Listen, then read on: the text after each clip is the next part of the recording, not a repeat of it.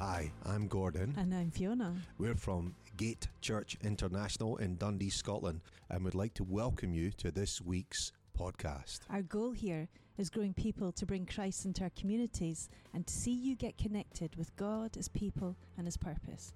We hope this message inspires you in your faith journey. Thank you.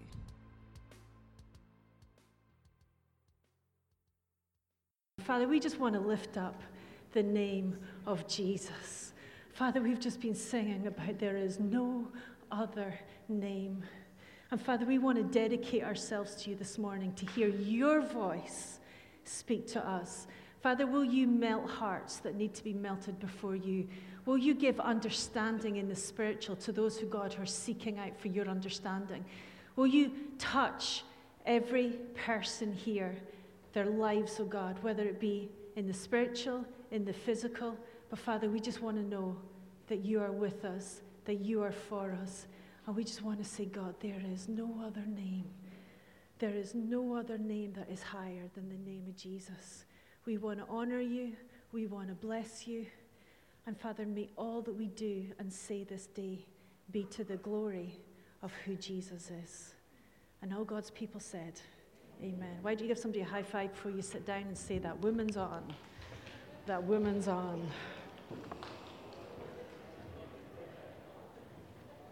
do you know, my mother taught me, my mum's sitting up here. My, mum, my mother taught me the gift of anticipation. She used to say to me, Fiona, you better wait till your father gets home. Let me tell you, anticipation was rising. The other thing she taught me was how to pray for my every sporting achievement that would be ahead of me. She would say, Fiona, you are in for the high jump. You better start praying. Come on now. My mother had four children. She was a teacher, my father was an engineer, and they gave up their lifestyle, their home in the west coast of Scotland to go become missionaries. They first of all had the two older kids, and then my, me and my younger brother came on board after that. Now, they brought up four children with no finances for 10 years. So my mother taught me how to have faith, how to believe in God, how God would always carry you through, through, the, through, you, through the tough times. My mum would make incredible meals, sew our clothes, and I thought she was just a super talented woman. What I didn't realize was my mum had to make do and mend, and every time she did, she prayed over it God, will you bless what you've given to me? So, Mum, I just want to honor you this morning and say thank you for what you've done. My parents started the church when they bought this building. I know it's a story you've all heard before, but we need to honor those who have gone before because if it wasn't for those who have prayed for us, who've set the scene, who have nurtured us, we wouldn't be where we are today, right? So the enemy has had a plan and a purpose, though, against womankind, right from the very start in the Garden of Eden. Eve, as we all know, saw deception be brought in, and God brought a curse upon women and upon serpents. And it's been something I've just said, God, why is it you brought a curse upon the woman through birth? And I believe it's this women are powerful for good or for bad. And when women are in God's hands, all throughout Scripture, when we can read about all these women who did incredible things, we have learned so much from these women. There many of them are nameless, and some of them have been given names. When we go through the Scripture, or when we look at these women, we can look at the first one, the prostitute Rahab. Now, Rahab, as you know, had to protect her family, and she did what she could to protect her family. When her whole city was just about to be taken out by an enemy takeover, her family was the only family that was actually saved in that city. That is the power of a woman who believes in her God. There's also the slave Jochebed. She was a woman who was able to bring up three incredible children. But we all know the, the big story of when she had to actually take her baby and put it into a Moses basket, place it into croc infested waters, and believe that God would look after her child. That was one powerful woman in the hands of God who had to go way beyond, which I think, I, I don't know if I could ever do that. Place my child in waters, in a basket. No, there was crocodiles all around, saying, God, in you I trust with my child. Then there was Bathsheba. Bathsheba, I have to say, is actually one of my biblical heroes. And you probably think, Fiona, why would a woman who was an adulterer be one of your biblical heroes. Do you know when we find out all the things that Bathsheba did to get to where she went to? She was a woman who did get caught up in adultery. She was a woman who did lose her lover's child early in infancy, but she was also a woman who carried a king in her womb. Do you know what? In, with Bathsheba, she was actually mentioned again in the Old Testament, she was also mentioned again in the genealogy of Jesus. And I want us to look at that scripture. It says this in Matthew 1. It says, Salmon, the father of Boaz, the mother, whose mother was Rahab, Boaz, the father of Obed, whose mother was Ruth, Obed, the father of Jesus, and Jesse, the father of King David, and David was the father of Solomon. And listen to this. Now, remember, Bathsheba married David and had Solomon. But this is where it says David was the father of Solomon, whose mother had been Uriah's wife. I, I, I stumbled over this scripture because I just thought, God, why was she known for her past sin of what she did? Because she was actually an accomplice in murder. She was a woman who was an adulterer, but she got into the lineage of Jesus, and she was known as the wife of Uriah and not the wife of David. And I can just imagine how Bathsheba must have felt about that. You see, Bathsheba knew she did wrong. She knew that she had sinned. She knew that she had set her husband up. She knew that she'd lost her first child. But you know what God said to me, and I almost did my whole preach on this one thing, was we can either carry the sin of our past in our wombs within us, or we can carry the King, the promise, the hope that God has placed within us. We go through so many different seasons, but it did not discount Bathsheba to become the mother and the wife of the greatest king that Israel ever had. Don't discount yourself, women or men, because of your past, because we make a choice. We either carry the sin issues or we carry our hope and our kings within us. Want to turn to the person beside you and say, What do you have within you? because we can carry our shame and our guilt, or we can carry the hope that God gives to us. The Bible was written in times where women were not at all valued. Women weren't allowed to, in the, the synagogues, they weren't allowed to sit with the men, they weren't allowed to eat with the men, they weren't allowed to be taught by the men. The women really weren't people who went out to earn money. They had a role, they had a function, and they weren't valued in society. Do you know, I, please don't hear me as a feminist pastor. I am far from that.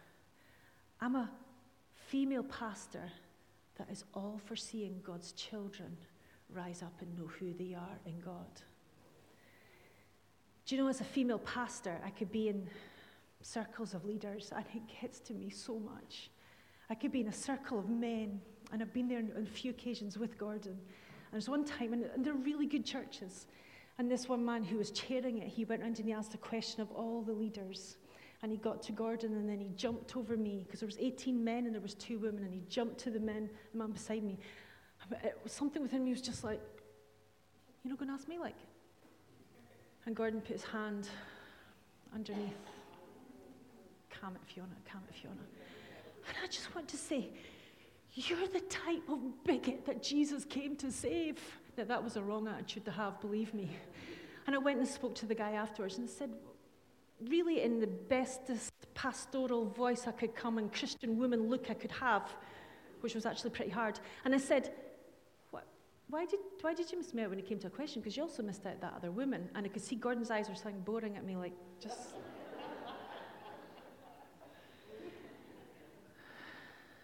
And he quoted that one scripture that men who don't understand the things of God, well, that's my opinion, it's like the trump card. Oh, he said, have you not read what Paul said? Paul said that women should be silent in church.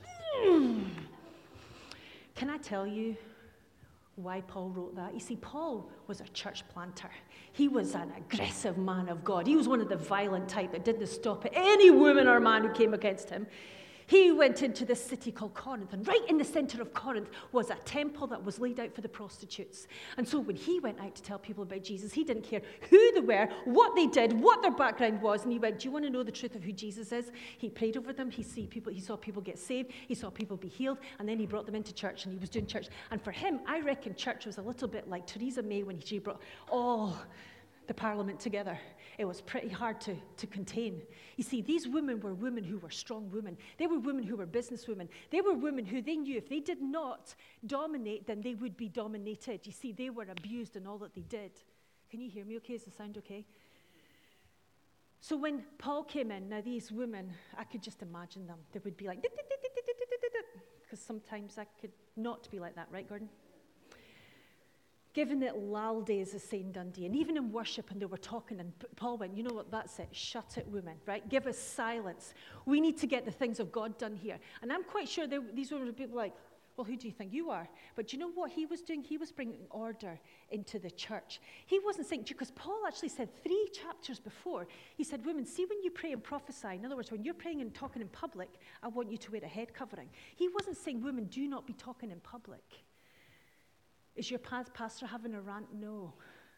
Your pastor's trying to say, Men, we love you so dearly. We so need you in our lives. And see, when we know that you're for us and that you're our cover and that you are all for us, we are your greatest advocate, protectors. We will fight off anybody else that comes near to you. What we need as women is we need to know we are loved, we are cherished, we are valued, just like how Jesus treated the women. You see, all around Jesus, he did have 12 disciples, but he also had six women. Now, who can name them? There was three Marys. There was Martha. There was Miriam. Susanna, thank you. There was Miriam. Did I mention Miriam? There was all these women, and what Jesus did was he taught, he taught them. Now, Jesus actually shouldn't have been hanging out with women, but he taught them, he ate with them, he showed them value. He even went to the house of Mary and Martha. He had them in his close circle. And you know these women actually bankrolled what him and his disciples did? They were women who were smart. I'm not trying to say, you know, here we are, we're women, we're smart, you better see us. If you don't appreciate us, then we're out here. No, we need one another. You see, God our Father, we are created in God's image, both male and female. Do you know, we live in a world where the enemy has tried to take out women left, right, and center, even destroying the children in our wombs. The enemy is trying to take out women all over the place. He's trying to get us to undervalue who we are. And just sometimes it can be such a battle just to step up to be heard. I know that you women can feel this. And do you know what, men? I'm trying to get you to see, please see where we're coming from. We need you. We love you. We want you. Because when people work together, when people are in unity, there is power. Should I get back to my notes? Jesus, eh, it, so I was going to actually say also in the Old Testament, there's so many nameless women. In the book of Judges, there is. In fact, reading the book of Judges can sometimes feel like the biggest detriment to women everywhere, anywhere. But in the book of Judges, we can see some hugely powerful women of God like Deborah and Jael. But we also see a wo- woman who were dismembered, a woman who, who was gang raped, and yet it seemed to be that God was silent for 400 years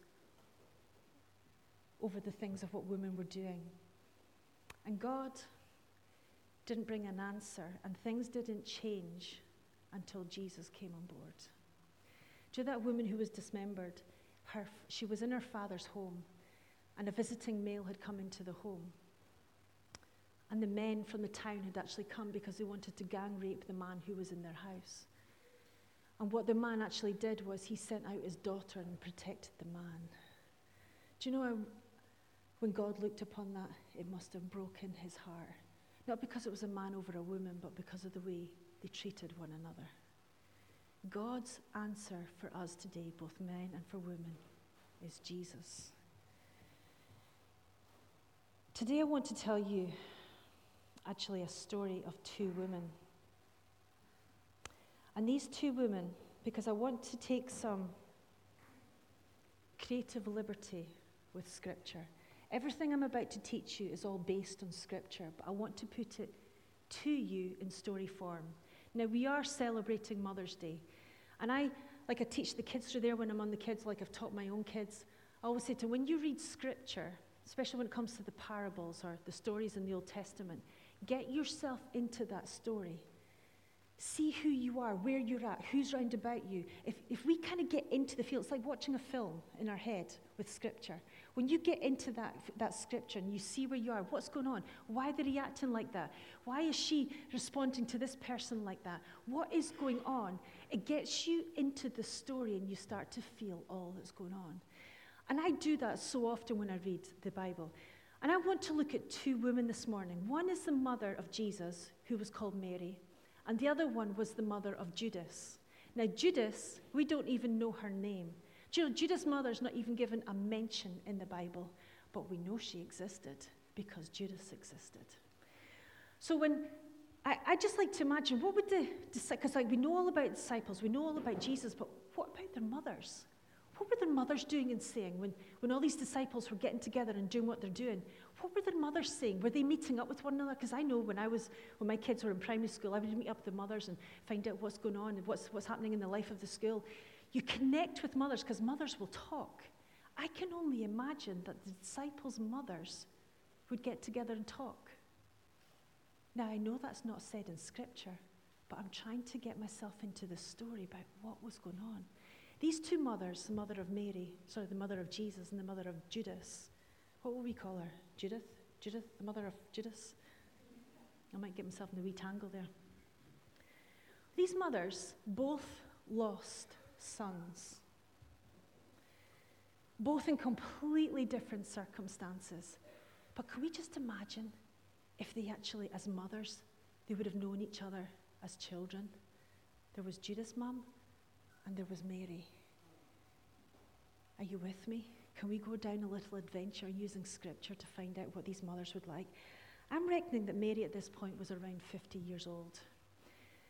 And Mary and Judith met each other the day after the crucifixion. Now, I don't know about you, but if I had just lost my child, my heart would be utterly broken.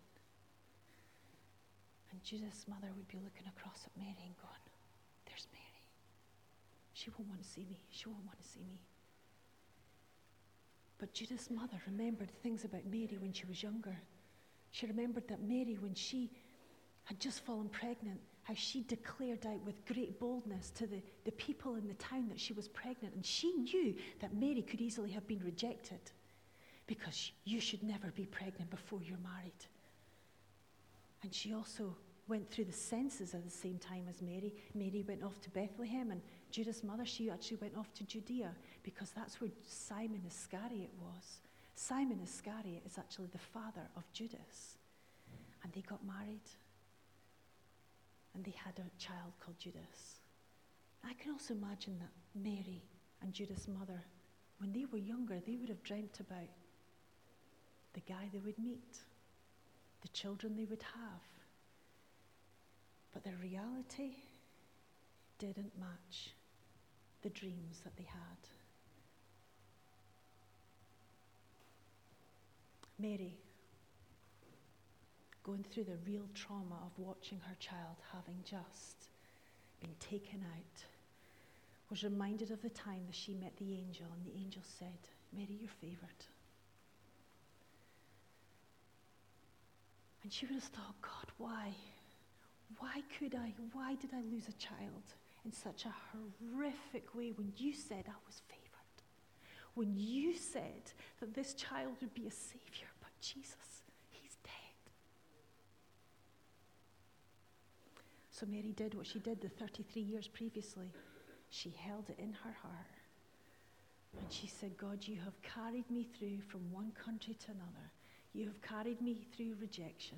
You have carried me through having to protect my child from a king who wanted him dead. You've carried me through so much. God, in you, I put my trust. And then to see this other woman, Mary must have looked at Judas' mother and thought, Has your family not caused my family enough trouble? I could just imagine the tension that must have been. One would be in one side of the street and one would be at the other side of the street. Both would be completely lost in their pain of losing their children. You see, Judas's mother, her child died in completely different circumstances. Her child took his own life because her child was strong friends with Jesus. You see, Jesus was his leader, her child was his disciple. And when her child came home to say, Mom, I went out into the wilderness and I saw this, this mad guy who was a prophet, John the Baptist, and he said if we, that to get baptized. And Judas's mother was like, What are you getting involved in? And Judas said, But mum, I saw Jesus getting baptized. And when Jesus got baptized, he heard, he heard the voice from heaven and said, This is my child in whom I'm well pleased. So, mum, I got baptized too. Okay. She liked the changes that she saw, but she still wasn't too sure. But she knew who Mary was, and Mary had a good reputation. Mary then, sorry, Judas' mother then started to see a change in Judas because Judas came and told her that Jesus was out to bring freedom to the Jews, that he was going to bring them a complete change from where things had always been with them, and that he was the king that he was the Lord, that he was the Messiah, and Judas was completely on board. And then there started to be a change within Judas because he would look across at, Judah, at Jesus, and Jesus wasn't doing all the things that he thought he should. You see, he wanted to get all the people, all the adoring crowd that Jesus had all around him. He said, Go and use these people and take out the Roman guards. And Jesus completely refused. And Judas just couldn't understand it. But everything came to head on Palm Sunday when Jesus said, Go and get me a donkey. And Judas was like, A donkey? I thought you were a king. No king should be riding on a donkey. A king should be riding on a horse with a chariot. But Jesus refused. Come on, Jesus, whip up the crowd. Come on, let's take out the Roman guards. And Jesus refused. But Jesus, I thought you were a mighty king. I thought you were going to take them out with, mighty, with might and power. And Mary, she tried to warn Jesus about what was going on within Judas. She could see the stirring going up. So could Judas' mother. She could see that Judas was getting a little bit angsty. He wasn't very pleased with things that was going on. And so the night when Jesus was doing the Last Supper, when he was washing all the feet of disciples, Judas was, Jesus, no, no, you, you're a king.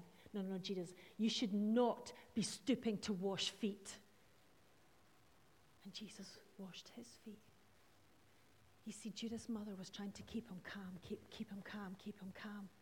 But Jesus, he knew the stirring going on in his, in this, in his disciples' life. And Jesus knew to let him go into the night. And when Mary knew that this woman's child was responsible for setting up and sealing the fate of her son. How, how do you think she felt? You set my child up to die. So Judas went out into the night and he brought back all the guards. So when Judas and Judas' mum and Mary were meeting the next day, neither could really look at one another. Judas' mother was feeling like, How could you ever look at me? My family let your family down. And Mary would be looking at her going, Jesus, how can I forgive this woman? And then he, she remembered that on the day before, that Jesus' heart, the heart of her son, was to forgive those who had killed him. And Mary looked at Judas' mother.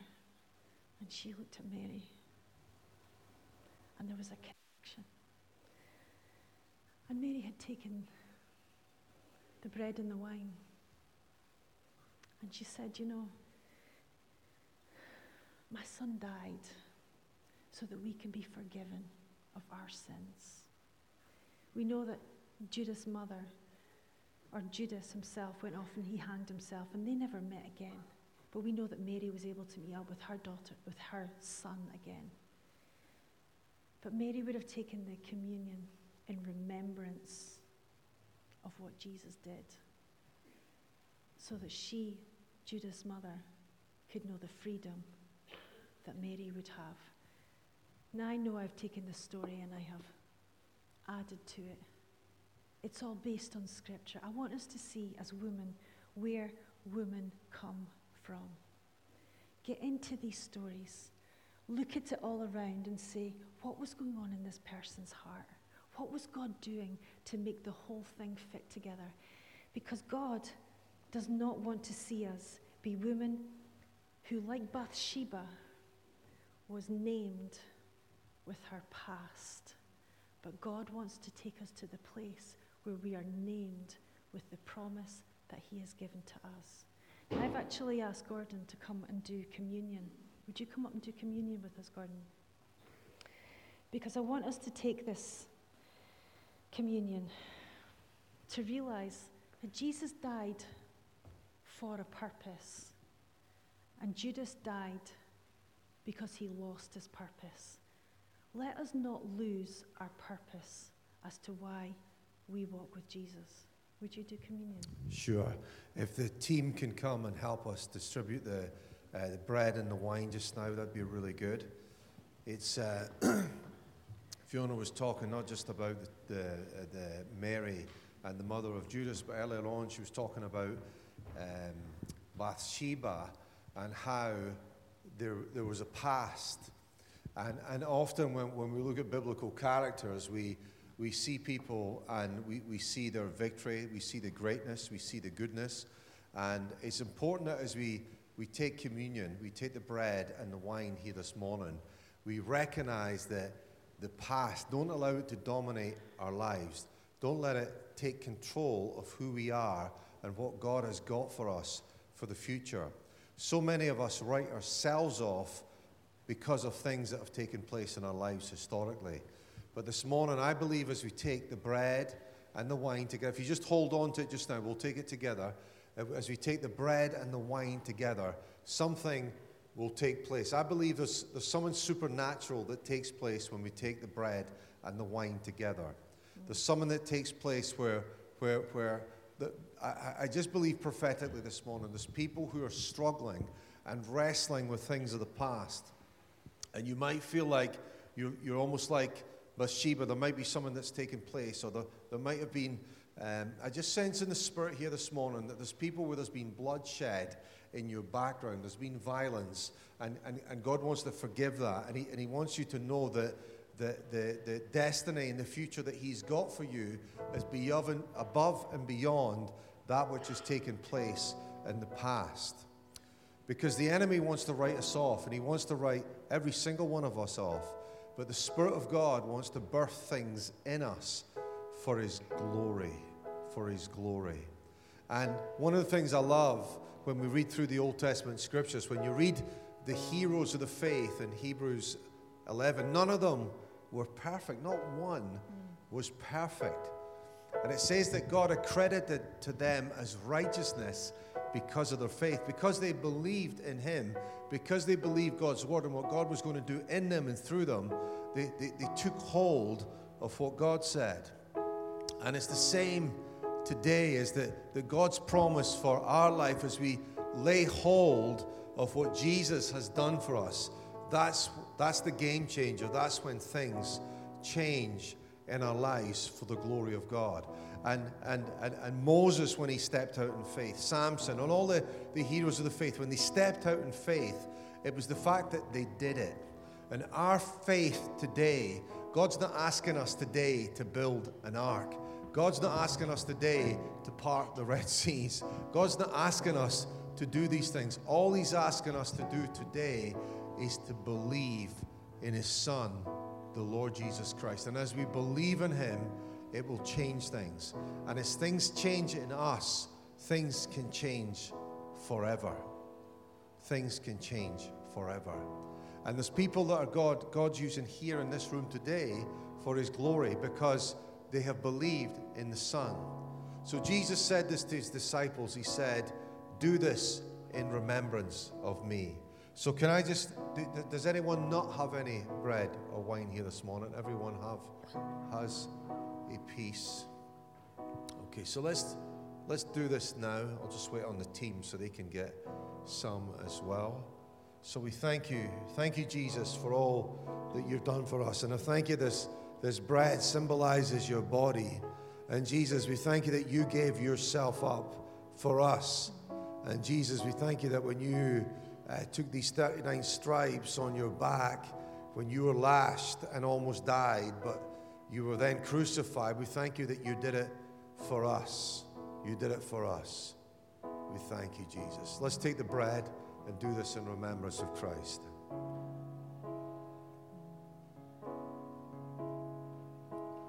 Let's take the wine. Just in a second, we'll take it. But let's remember all that He has done for us. That through His blood that was shed, that when, when He was lashed and whipped to death, or almost to death, His body was thrashed, but He did that for us. And He took upon Himself our sins so that we can be free from the power of sin and death in our lives. And we thank you, God, for this covenant here this morning. I just, just sense that some people, you're just going to know your sins being washed away. I don't know what's going on, but the Spirit of God does, is that people's sins are going to be just washed away. There's some of you have battled with your past. And in this moment, you just need to say, Jesus, I hand this over to you. And I thank you for your blood. So let's take the, the wine and let's just drink it. Thank you, Jesus. Thank you, Lord. Thank you, Lord. Thank you, God.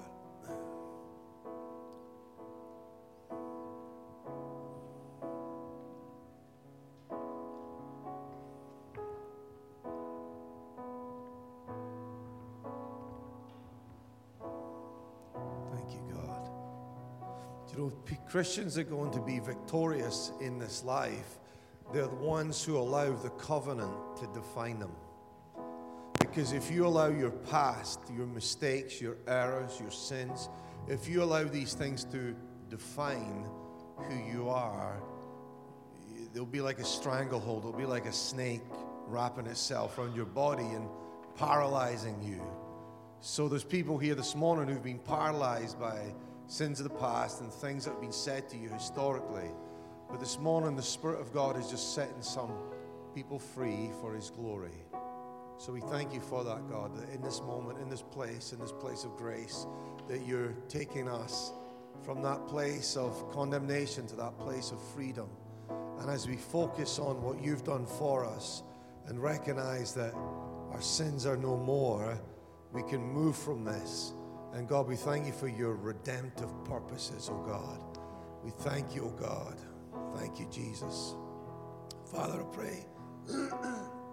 pray, God, for anybody who has the curse or the name bastard over their lives here this morning where they were born out of wedlock and there's condemnation and things being spoken over them. I just break the power of these words and the power of that curse over your life that you are a child of God. You are a child of God and that you're loved. I break over anybody who was born out of a, an adulterous relationship. I break the power of these cursed words that where you're rejected and condemned. I break the power of that in Jesus' name. I break the power of where I just believe there's somebody here where you're not the child of your, uh, your father's first wife, but he had multiple wives, and you're a child of not just the first, the second, but you're, you're the child of your mother, but it's, I just believe it's within a culture where, and, and you're made to feel condemned because you weren't born of the, the first mother. But I just break that off you this morning and declare that you are a child of God, that you are an image bearer. And that thing on your life is broken now. That shame is broken right now in Jesus' name. In Jesus' name. Thank you, Father, we bless the mothers of this house. Mm.